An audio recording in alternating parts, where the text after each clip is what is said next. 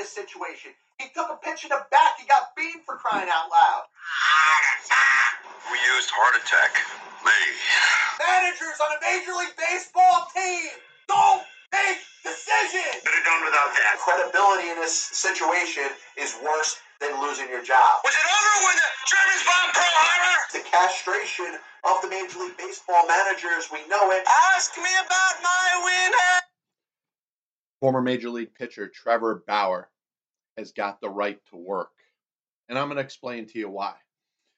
It's obviously is a very controversial subject, and there's people that are very polarized in regards to their opinions. I'm not asking you to agree with me, but take my point for a second. Whether you like it or not, the court and justice system of the United States of America did not prosecute, convict, and sentence Mr. Bauer. Trevor Bauer was not found guilty in a court of law. He was not found guilty in a civil suit. He did not pay a dollar out of his pocket. Now, you may say, well, it didn't mean, doesn't mean he didn't do anything wrong. Now, once again, I'm not fighting that brushback. But the thought that a person that is not convicted does not have to pay anything out of pocket, and by the way, has already served the longest suspension in the history of Major League Baseball for anything that didn't result in a lifetime ban. In other words, he wasn't banned for life. So, outside anybody that's been banned for life, Pete Rose, Joe Jackson, the whole thing, Trevor Bauer has served already in baseball the longest suspension in the history of the sport. Now, do I believe that he's a good person? No. And you know what? You, you don't have to believe that he is either. But unequivocally, he has got the right to work. And he's not a criminal because he's not convicted. But if he was a criminal, if he was a criminal that served time in prison and then was released after serving his time, he would still have the right to work. I don't look at Plaxico Burress as a criminal. I look at him as just making a very stupid decision to carry a gun into a club with him that went off. And because of the the laws of New York City, he had to go to jail because he had a firearm on him. It was against the law. It was a mandatory jail time. Mike Vick, who has a criminal offense, and your thoughts on Michael Vick could be similar to Trevor Bauer. It could be different. It could be, uh, yeah, you could be really angry at both of them separately. But Michael Vick, once he was done serving his time, was allowed to play professional football again. Now, do I believe that there is some sort of uh, special treatment towards people that are professionals at something? Well, from a supply and demand standpoint, there really isn't too many people that can do what Trevor Bauer can do as a Major League Baseball pitcher. I'm not saying he's the best in the sport. I'm not saying he's on a path to go to the Hall of Fame, but his skills, as far as his ability to throw a baseball, his ability to pitch uh, deep into games, his ability to head a pitching staff, certainly his knowledge between the ears when it comes to the mechanics of pitching and preparation, they are in demand in the sport. And whether you like it or not, you know, you have the right as a fan to not watch a baseball game that he pitches. Now, how far are you willing to go with it as a fan? Let's say he signs. Let's say you're a New York Yankees fan and you're dying to see your team win championship number 28. Trevor Bauer gives you a chance to do that. Now you you're naturally you would say, well, I don't want him on my team. And if you're if you're part of that figment or segment of the population, you got the right to feel that way. But let's say it's, you know, signed, sealed, delivered. It's done. Trevor Bauer's going to the Yankees. How far are you going to take it as a fan? Are you going to not watch Yankee games? You follow the team your whole life. You probably have a podcast or some some you express your uh, fandom in many different ways, showing up at games, watching games on TV, social media, whatever you do, that's that's where you are. That's where your heart is. You're going to give up watching the Yankees because they signed Trevor Bauer? You're going to give up watching the Mets if they sign Trevor Bauer? It, it's a tough thing to think about because if you compare society now to the way it was 30 years ago, 40 years ago, 50 years ago, even more than that, 100 years ago, there was a lot more ignorance out there. There was a lot more wrong that was swept under the rug. And you should feel privileged in the society that we live in that there's so much that we're, we're able to bring to the forefront. When somebody makes a mistake, it's a little more obvious now. Certainly, when somebody in a spotlight or with a name to them does something that they're not supposed to do, we know about it right away. And we tend to hold it against them. Now, i have never been a big cancer cult, uh, cancel culture person. You know, cancer, cancel. You know, kind of, kind of. That's how I feel about cancel culture. The belief is, is that this person's got the right to work, and I think the right to work in the Trevor Bauer um, case here is completely separate from what you may value him or feel about him as a human being. And I'll tell you this: if you if you are so against the thought of Trevor Bauer signing with your team, see how far you could go with it. If you're the person that says, "Hey, I will organize a protest. I will not appear at a game of a team that Trevor Bauer is a part of." If I'm if I'm a Mets fan and I'm that um, devout in my opinion, about not wanting to see a game with him wearing the uniform of my favorite team. See how far you get with it. You may get a handful of other people that agree with you, and there might be thousands and thousands of other people that may share your views of not liking the man. But is it enough to keep people from showing up at a stadium? Is, it enough if he's playing. And like I said, this is you know the a New York centric kind of area. You know, if he was playing for the Mets or the Yankees and he was leading them to to victories, if they were winning their division, if they were headed to the playoffs, and he was going to be a number one or number two starter. And I say number one or number two because if he's the with the Yankees, he's obviously going to be slotted behind his former UCLA teammate Gerrit Cole. Are you gonna not watch games? Are you going to not watch the pennant race as it goes from June to July and August? Are you not going to watch postseason games when you're you're hoping that your team uh, goes out there wins the whole thing just because of Trevor Bauer? I'm interested in your take, and like I said, my my program forever has always been, um, everything I bring up, I want to talk about. So if you share a difference in opinion, please let me know, even if you want to be an asshole about it. I mean, I'll try to tame you a little bit. I'll try to uh, diffuse you from, you know, being angry. You know, if you want to go to name calling route, I mean, there's only so far I could go with it to to say where it's not constructive anymore. But I'm willing to talk about this. I'm willing to talk about Trevor Bauer. Listen, the right to work. He's got it. You know, he goes on Fox News, he goes on WFAN. Is it a, a matter of him trying to save face? Yeah, listen, he's got he he's got to go on some sort of campaign to get himself back on a major league baseball mound because you know what? From his skill set and his talent that's where he belongs. Like i said he's already served a suspension. If you, you feel like he's guilty of what he was never um, accused or prosecuted or or held accountable for you have the right to feel that way. But once again if you feel so strong that trevor bauer is so guilty then maybe you have a future in law enforcement ahead of you.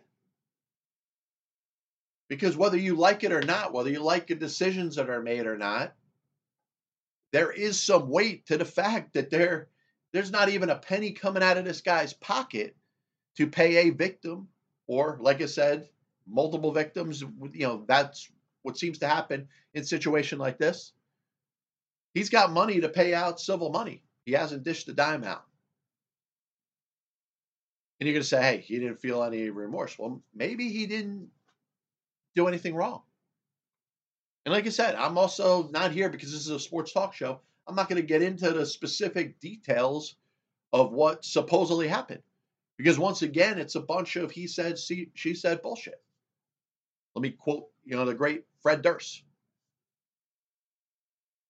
But when it comes down to it, like I said, all of that is separate from the element of his right to perform the labor for a specific job in this country. He's not in prison. He was not accused of a crime. He did not go to trial for a crime. He was not convicted of a crime, either criminally or civilly. And I know because of the America that we live in now, that's not good enough for the court of public opinion. But I don't know what to even say about that. You know, just because your opinion, your opinion is stronger than uh, the the opinions of the courts of law, apparently. Then how come the opinions of the court of law are kind of overriding how you feel? But like I said, I'm not here to get into that. I don't really. If you don't believe that Trevor Bauer should ever play baseball again, I'm not here to, uh, you know, drop the gloves and you know go 12 rounds with you. I'm willing to hear some of your takes. I want to find a common ground. I want to get to a point where we could agree to disagree.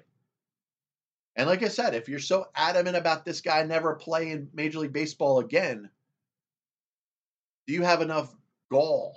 Do you have enough intestinal fortitude to not pay attention to a game if this player is on your team? This is the Passed Ball Show. Today is the date of January 6, 2024. A very special day in my life. My son Nolan Pielli was born on this day eight years ago. Uh, we're getting to celebrate his birthday, and it's you know it's something that's definitely worth bringing up. I love you, Nolan. So during this segment of saving sports history, which we've divulged ourselves into right now, everything that I'm about to talk about, bring up, speak about, punctuate, whatever, is about things that happened on this day, January 6th. We're going to jump in the DeLorean, crank it up to 88 miles an hour, and go all the way. Ready for this? To the year of 1681, when there was the first ever recorded, probably not video, I would bet, probably uh, recorded in some sort of uh, carving uh, grains of uh, uh, on a rock, that there was a recorded boxing match 1681, the first ever recorded boxing match, Christopher Monck, the second Duke of Albemarle, set up a boxing match between, ready for this, his butler and his butcher. Apparently they had some sort of dispute. Well, whatever. They got to they got to duke it out. First recorded boxing match in a history, 1681. 1942, Bob Feller reports for duty in the U.S. Navy, the first Major League Baseball player to announce that he is uh, he's signing up for Uncle Sam. He's going to defend his country after Japan brought the United States of America into World War II with the bombing of Pearl Harbor on December 7th. So Bob Feller reports for duty in the U.S. Navy on this day in 1942. 1976, Ted Turner buys the Atlanta Braves for 12 million. Now, Time Warner ends up being kind of becoming his company. Uh, also merges with you know Tur- Turner in uh, 1996. Eventually, Time Warner is sold to Liberty Media, and the Braves become property of Liberty Media in 2007. So those of you who may not know, Ted Turner is no longer the owner of the Atlanta Braves. 1994, uh, figure skater, U.S. figure skater Nancy Kerrigan was attacked by the bodyguard of rival Tonya Harding. And for those of you who remember, a very uh, um, serious, uh, you know, public display. This happened in front of the view of cameras, where uh, you know she, you know, Nancy Kerrigan had no idea what happened, and obviously it turns out that Tonya Harding had something to do with it. 1995, just a year later, NBA basketball coach Lenny Wilkens passed the legendary Red Auerbach for most wins as an NBA head coach 938 to 9 I'm sorry 939 to 938 and of course you know right now Gregg Popovich Popovich with his 1371 plus NBA wins is the all-time leader in NBA coaching victories. 1998 Baseball Hall of Fame welcomed right-hand pitcher Don Sutton and his 324 wins into the Hall of Fame. I've never really got the most positive opinion of Sutton though he was a very good broadcaster. Obviously his pitching merits made him very deserving of being in the Hall of Fame. And I, I thought it, it, was a little long. I mean, he retired what after the 1988 season? You know, seems like a little too long for a guy that won 324 games to not be in the Hall of Fame. 2015, the Hall of Fame grew again with legendary pitchers Randy Johnson, Pedro Martinez, and also John Smoltz and Craig Biggio. I don't believe Smoltz should have been a first ballot Hall of Famer. And part of the reason is what I just said about Sutton. Sutton waits five years, wins 324 games, pitches forever. You know, obviously the pitchers from, you know, whatever he pitched, was it 66 or 67 to, to 88? Obviously pitched longer, deeper in the game. Smoltz, of course, had his share of complete games. Smoltz is a Hall of Famer in my my belief, absolutely. And even if uh, even if I didn't believe he was a Hall of Famer, he's in, so there's nothing that I could do about it. But you know, I look back and I say Sutton's got to wait five years. John Smoltz is he on the same level as Randy Johnson and Pedro Martinez? Smoltz was good, but he he was he wasn't those guys. He he wasn't. I I would have thought Smoltz maybe one year, two years. Craig Biggio, three thousand hits. Yes, he's a Hall of Famer. I, I, don't know. You know, we could get into this discussion about first ballot Hall of Famers. I don't want to go into my uh, my disdain for the Baseball Hall of Fame and everything that they uh, they're against when it doesn't seem like they want to have good players or the best players in the Hall of Fame. But birthdays on this day, January sixth. Like I said, my son Nolan Nolan Pielli, born on this day in 2016. But also Ban Johnson, a longtime commissioner and founder of the American Baseball League, born on this day in 1864 one of the greatest, one of the best names for a baseball pitcher. Early Wynn, born on this day in 1920, baseball Hall of Fame pitcher, uh, longtime Notre Dame head coach, and one of the better coaches, I believe, in the history of college football. We just did a top 10 college football coaches. Lou Holtz was under consideration, didn't make the top 10, but he was born on this day in 1937. Um, one of the best female golfers of all time, Nancy Lopez, born on this day in 1957. And then um, Fox on NFL uh, studio uh, sportscaster Howie Long and Pro Football Hall of Fame defensive uh, lineman with the Oakland and Ra- Los Angeles Raiders, Howie Long, born on this day in 1961. We lost Baseball Hall of Famer Rabbit Maranville on this day in 1954 sad that he passed away. A very good player, very good shortstop. Is in the Hall of Fame. Like I said, I'm never going to take out the fact that somebody's in the Hall of Fame. But if you do look at his numbers, they are at the very least questionable. Former World Series winning manager with the St. Louis Cardinals in 1964, Johnny Keane, passed away on this day of a sudden heart attack in 1967. This is the Passed Ball Show brought to you by JohnPielli.com, by St. Aloysius Church in Jackson, New Jersey, by Two Ways, One Passion Food Truck located in Scranton, Pennsylvania. Uh, if you're interested in hearing me flap my yacht mouth a little more, podcast, you can check me out on Spotify, Apple Music, Amazon Music, also YouTube, YouTube podcast, obviously videos on YouTube. We'll be back with you soon. God bless you. And as always, I'll see you on the other side. Kris Bryant was on the Chicago Cubs roster opening day. I have many leather-bound books. My apartment smells of rich mahogany. Why don't you give it all or a majority of it to the team that wins the freaking World Series? I was going to listen to that, but then I just carried on living my life. And they come out as the biggest Major League Baseball manager apologist. It'll only make someone work just hard enough not to get fired. Because hitters are going out there saying, I'm either going to hit a home run or I'm going to strike out. And if I don't get a pitch that I feel like I could drive out of the park, I'm not even supposed to be here today. especially prospect whores and hoarders, are going to be a little pissed off at me when I say this. I'm a dude playing a dude disguised as another dude. There are only two managers in baseball's Hall of Fame who have losing records. One of them is the iconic Connie Mack, who you could say, in spite of winning five World Series championships as a manager, could be in as much as a pioneer. Uh,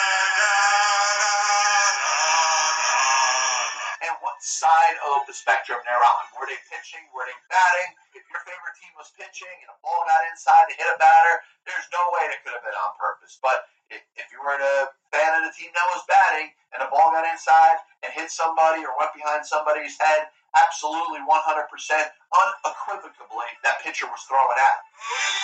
So we're going Leo Lee. They put their tail between their legs, decided they're going to do exactly what they're told.